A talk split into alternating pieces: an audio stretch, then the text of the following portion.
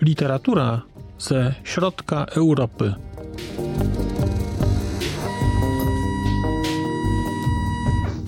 Podcast około książkowy.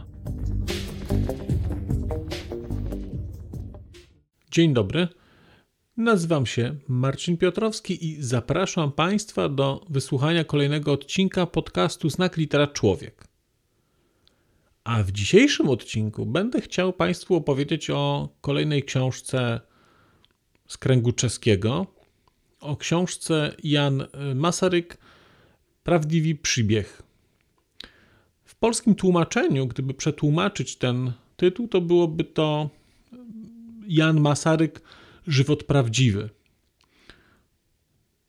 To jest książka, której oczywiście w języku polskim niestety nie ma. Ja miałem przyjemność wysłuchania tej książki w wersji no, do odsłuchania z audioteki.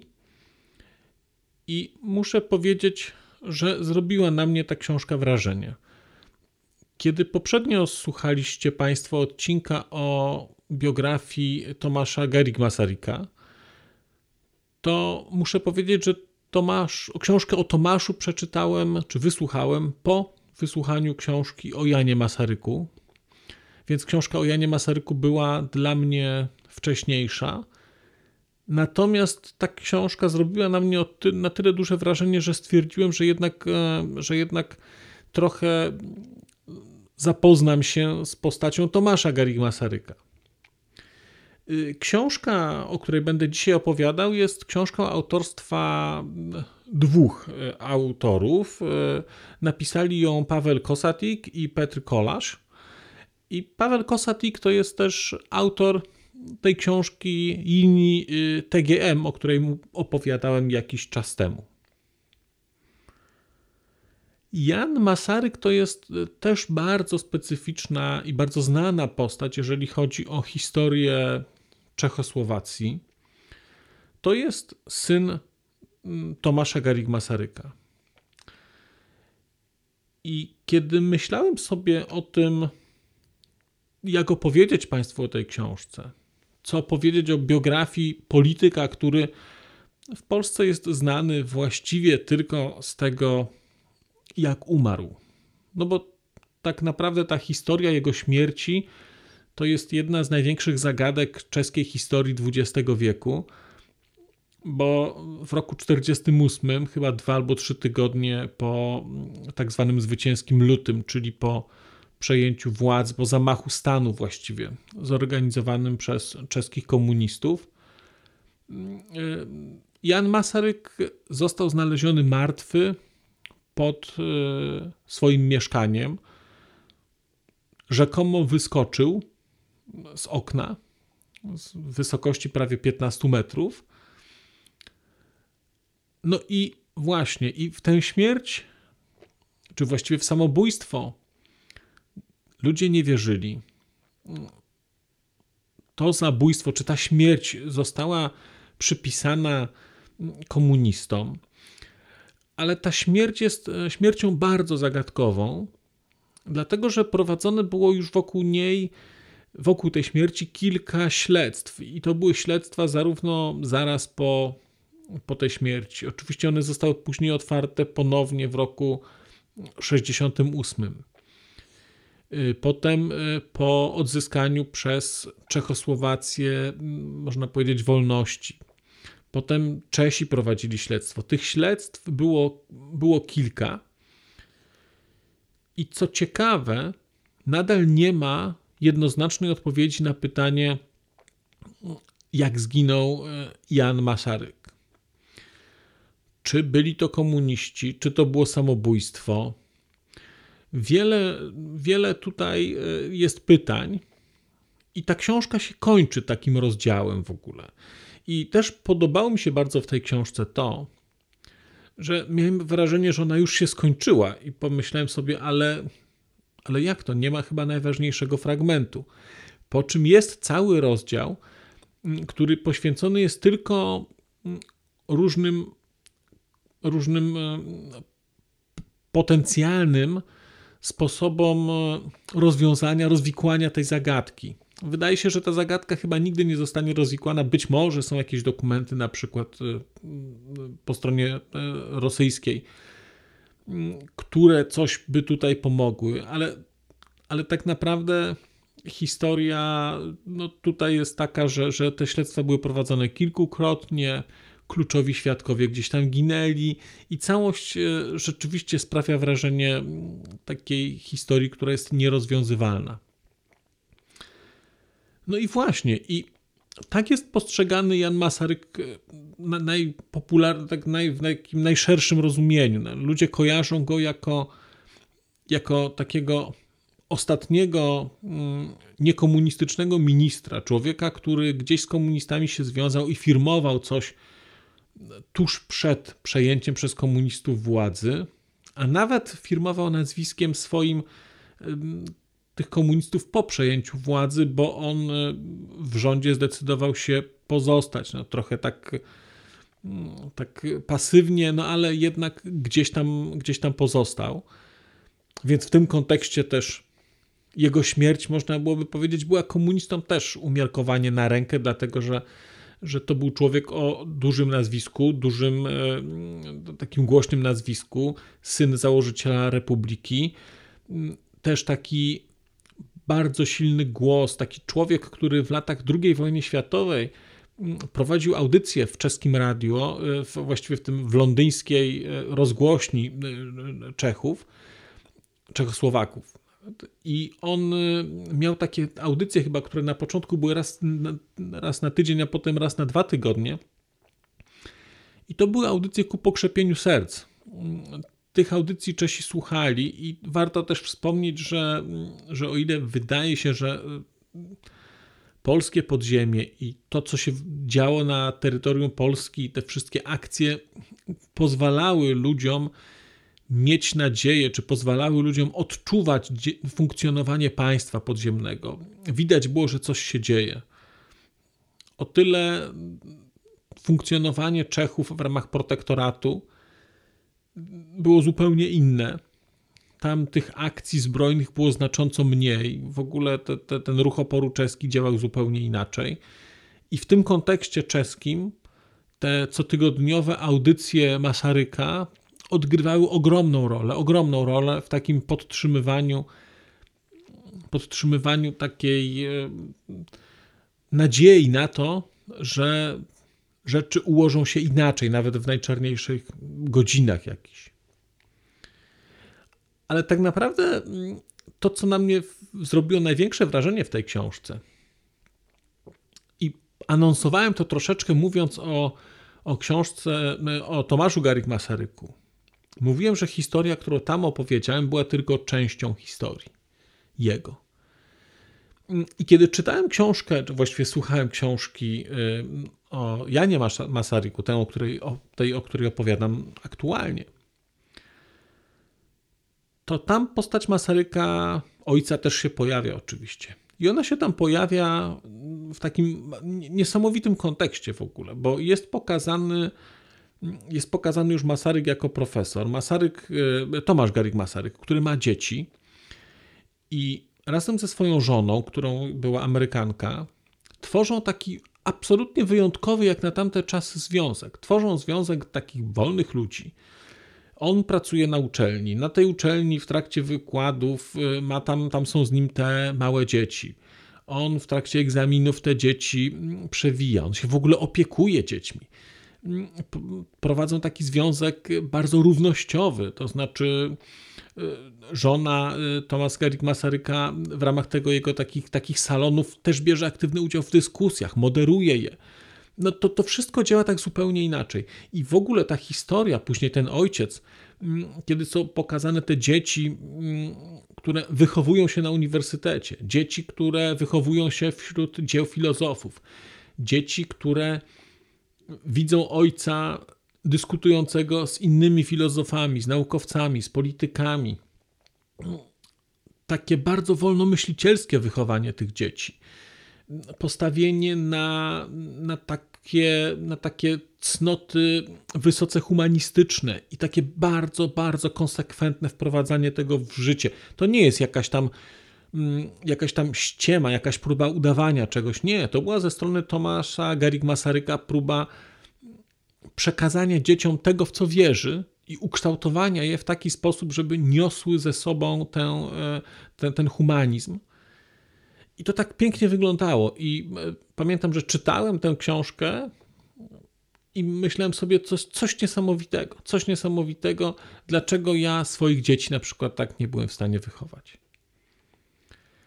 A w którymś momencie lektury e, książki e, Jan Masaryk Prawdziwy przybieg zaczynamy uświadamiać sobie, czym jest dla dziecka, czy czym może być dla dziecka funkcjonowanie w rodzinie takiej, jak, jaką była rodzina Tomasza Garik Masaryka. Funkcjonowanie w rodzinie człowieka, który poświęca się na rzecz ogółu, poświęca się na rzecz społeczeństwa, na rzecz swojego narodu, który funkcjonuje najpierw na uniwersytecie, później funkcjonuje w polityce. I wszystko, co robi, robi dla dużej idei. Ale ta duża idea ma koszt w postaci losu dzieci. I nagle okazuje się, że miłość ojca może uzewnętrzniać się nie w takiej miłości, której się oczekuje, której oczekujemy, jakimś przytulaniu, jakiejś formie docenienia tego, co robią dzieci, takiej, takiej, takiej bezinteresownej miłości, takiego dawania, tylko ta miłość realizuje się poprzez wymaganie od tych dzieci, poprzez oczekiwanie od tych dzieci pewnych rzeczy, poprzez pomaganie tym dzieciom osiąga, w osiąganiu pewnych, e, pewnych rzeczy, ale jest to takie tak bardzo intelektualne, że tak naprawdę te dzieci stają się trochę ofiarami tego, dlatego że nie mają normalnego ojca. Kiedy wspominałem ostatnio, że Tomasz Garik Masaryk e, bronił słabszych, to wspomniałem, znaczy gdzieś tam to wspominam, ale to trzeba jasno powiedzieć. On zrobił sobie mnóstwo wrogów i on robił sobie tych wrogów wszędzie. I kiedy wybuchła taka afera, nazwijmy to, taka sprawa, która nazywała się Hilsneriadą, tak to funkcjonuje w czeskiej tej przestrzeni historycznej, to było podejrzenie takiego e, Żyda e, Hilsnera o dokonanie mordu rytualnego na jakiejś tam, e, jakiejś tam chrześcijańskiej czy katolickiej kobiecie, dziewczynie. Oczywiście taka klasyka Europy Środkowej, pozyskanie krwi żeby do, macy. No Masaryk oczywiście stanął bardzo jasno po stronie, po stronie tego, tego Żyda, on go bronił. I przegrywa wszystkie procesy. I można podziwiać, z jednej strony podziwia się e, Masaryka za tę twardość, za to jasne stawianie granicy, za obronę słabszych. No, z drugiej strony okazuje się, że na przykład jego syn miał wtedy 13 lat. Chodził do szkoły. I on nie bardzo rozumiał, co się dzieje. Nie bardzo rozumiał, dlaczego jest na ulicy wyśmiewany nie bardzo rozumiał, dlaczego jego nazwisko staje się synonimem przezywania, takiego wyzywania i synonimem bycia zdrajcą. Funkcjonowało wtedy określenie ty masażyku na kogoś, kto jest zdrajcą sprawy narodowej.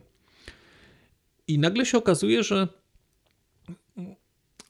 ten ojciec, ta postać ojca, która robi coś dla społeczeństwa, robi coś dla wielkiej idei, że ta wielka idea ma również wielki koszt, którego w ogóle nie widać, bo ten koszt płacą dzieci. I Jan Masaryk ten koszt y, płacił przez długi czas. To jest postać, która jak się patrzy na całą tę jego historię, to jest postać, która jest całkowicie zdominowana przez ojca. To jest postać, która weszła właściwie do, do, do, do czeskiej historii jako jako Jan Masaryk się pojawił jako dyplomata, jako twórca nowoczesnej służby dyplomatycznej Republiki Czechosłowackiej. ale to nie był jego wybór. To był wybór jego ojca, który w którymś momencie powiedział mu: y, Ty będziesz, słuchaj, od teraz będziesz dyplomatą. Od teraz będziesz dyplomatą i masz to zorganizować. A zrobił to z prostego powodu. No, Jan Masaryk y, miał taki epizod amerykański wcześniej, był przez długi czas w Stanach. Znał dobrze kulturę, znał ludzi, nawiązywał dobrze y, kontakty i po prostu dostał zadanie zorganizować służbę dyplomatyczną. On się o to nie prosił. Mnóstwo ludzi uważało, że on się do tego w ogóle nie, nie nadaje.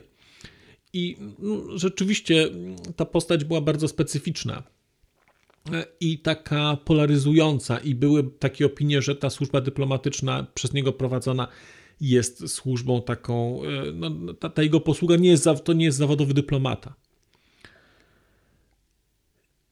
Było też tak, że Jan Masaryk, e, kiedy był w Stanach, i prosił rodziców o pomoc. No, ojciec nie chciał mu tej pomocy udzielać. On prosił o pomoc e, finansową. Ojciec, e, no, no bo no, można było powiedzieć, Jan Masaryk nie miał ręki do pieniędzy. On te pieniądze mm, łatwo mu łatwo je wydawał. Był takim człowiekiem, który żył szerokim gestem. E, dosyć się potrafił bawić, był taką duszą towarzystwa.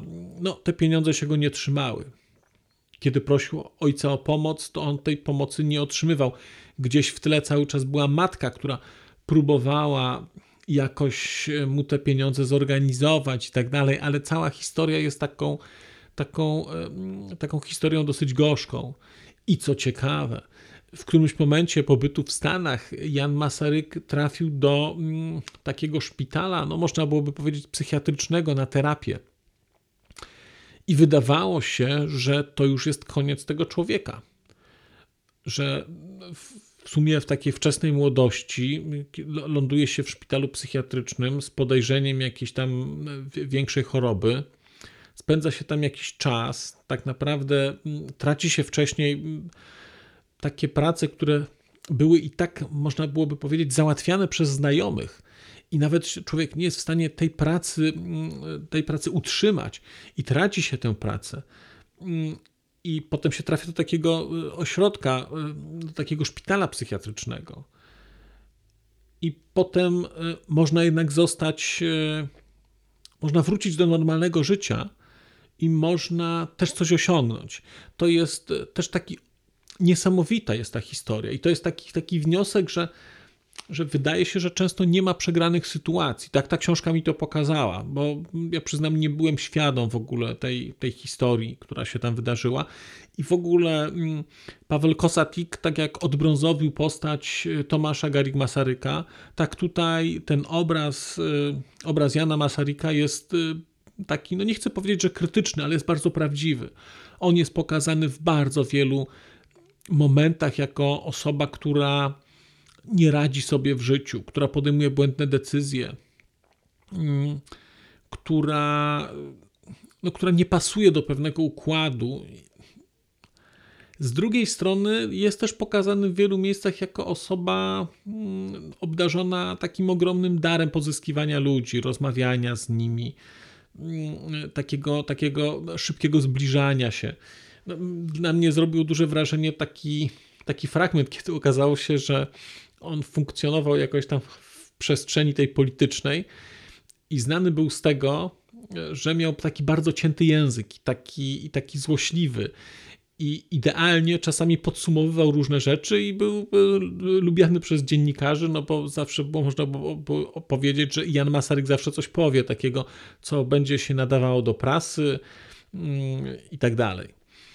I był też znany z tego, że w dosyć taki e, frywolny sposób, taki kolokwialny mocno, wypowiadał się o innych politykach. Do tego stopnia, że ci politycy zagraniczni nabierali, wydawało im się, że będą, kiedy funkcjonowali w tym kontekście czeskim, wydawało im się, że będą, mm, że będą lepiej przez Czechów przyjmowani, jeżeli będą korzystać z takiego języka. Oni nie wiedzieli, że ten język był taki dosyć specyficzny i na przykład używali później tych zwrotów.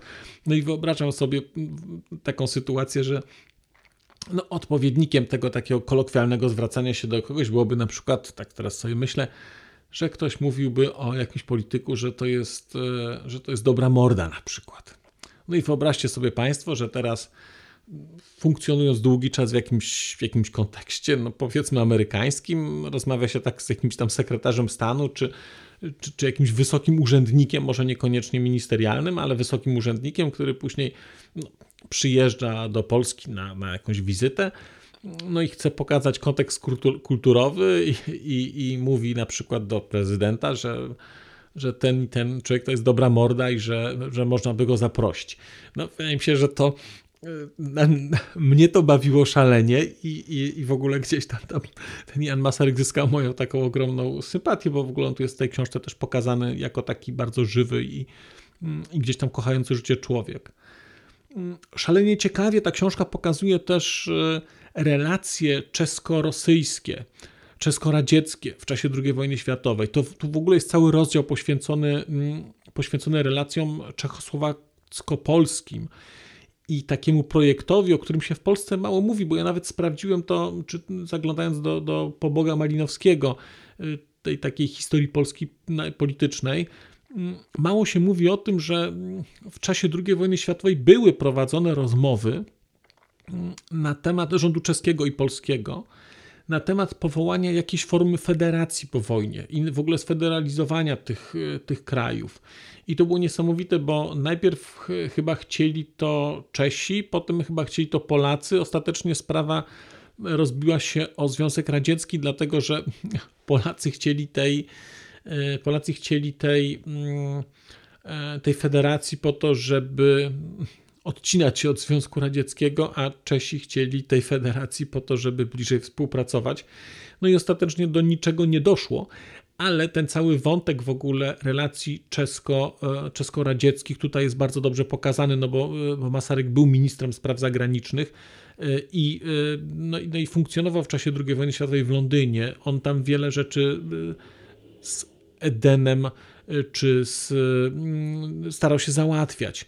Więc ten wątek takiej, który później zresztą, później zresztą rzutował na czeską historię bardzo mocno to, co wydarzyło się w 1948 roku, a właściwie nawet wcześniej, jednak bardzo silne wpływy, mm, e, wpływy radzieckie, e, wpływy komunistów, bolszewików e, w Czechosłowacji, to są efekty jednak zupełnie innych doświadczeń historycznych i w tej książce to bardzo widać. W tej książce to bardzo widać, dlatego że to nie jest książka tylko o historii, ale także książka o dyplomacji. Pokazane są fragmenty jakichś tam rozmów, dokumentów i przez to widać, że w ogóle mm, ten kontekst, e, kontekst rosyjski, e, mm, radziecki bardziej wtedy, w Czechach jest zupełnie inny niż w Polsce, zupełnie. Przez długi czas w ogóle e, czeska dyplomacja próbowała jeszcze budować, zbudować Czechosłowację jako rodzaj pomostu. To była cała taka koncepcja, którą mieli zbudowania Czechosłowacji jako pomostu między wschodem a zachodem. Próba zbudowania nowej formy jakiegoś systemu gospodarczego. Takie też masarykowe i beneszowe przekonanie, że komuniści własni, własni będą bardziej lojalni, że będą lojalni względem państwa, narodu, a nie względem komunistów radzieckich. Szalenie, szalenie to jest, to jest interesujące. No, niestety obawiam się, że ta książka nie będzie miała w Polsce licznego grona czytelników, a szkoda, dlatego że ona pokazuje jednak bardzo ciekawego człowieka, pokazuje człowieka w ciekawych czasach.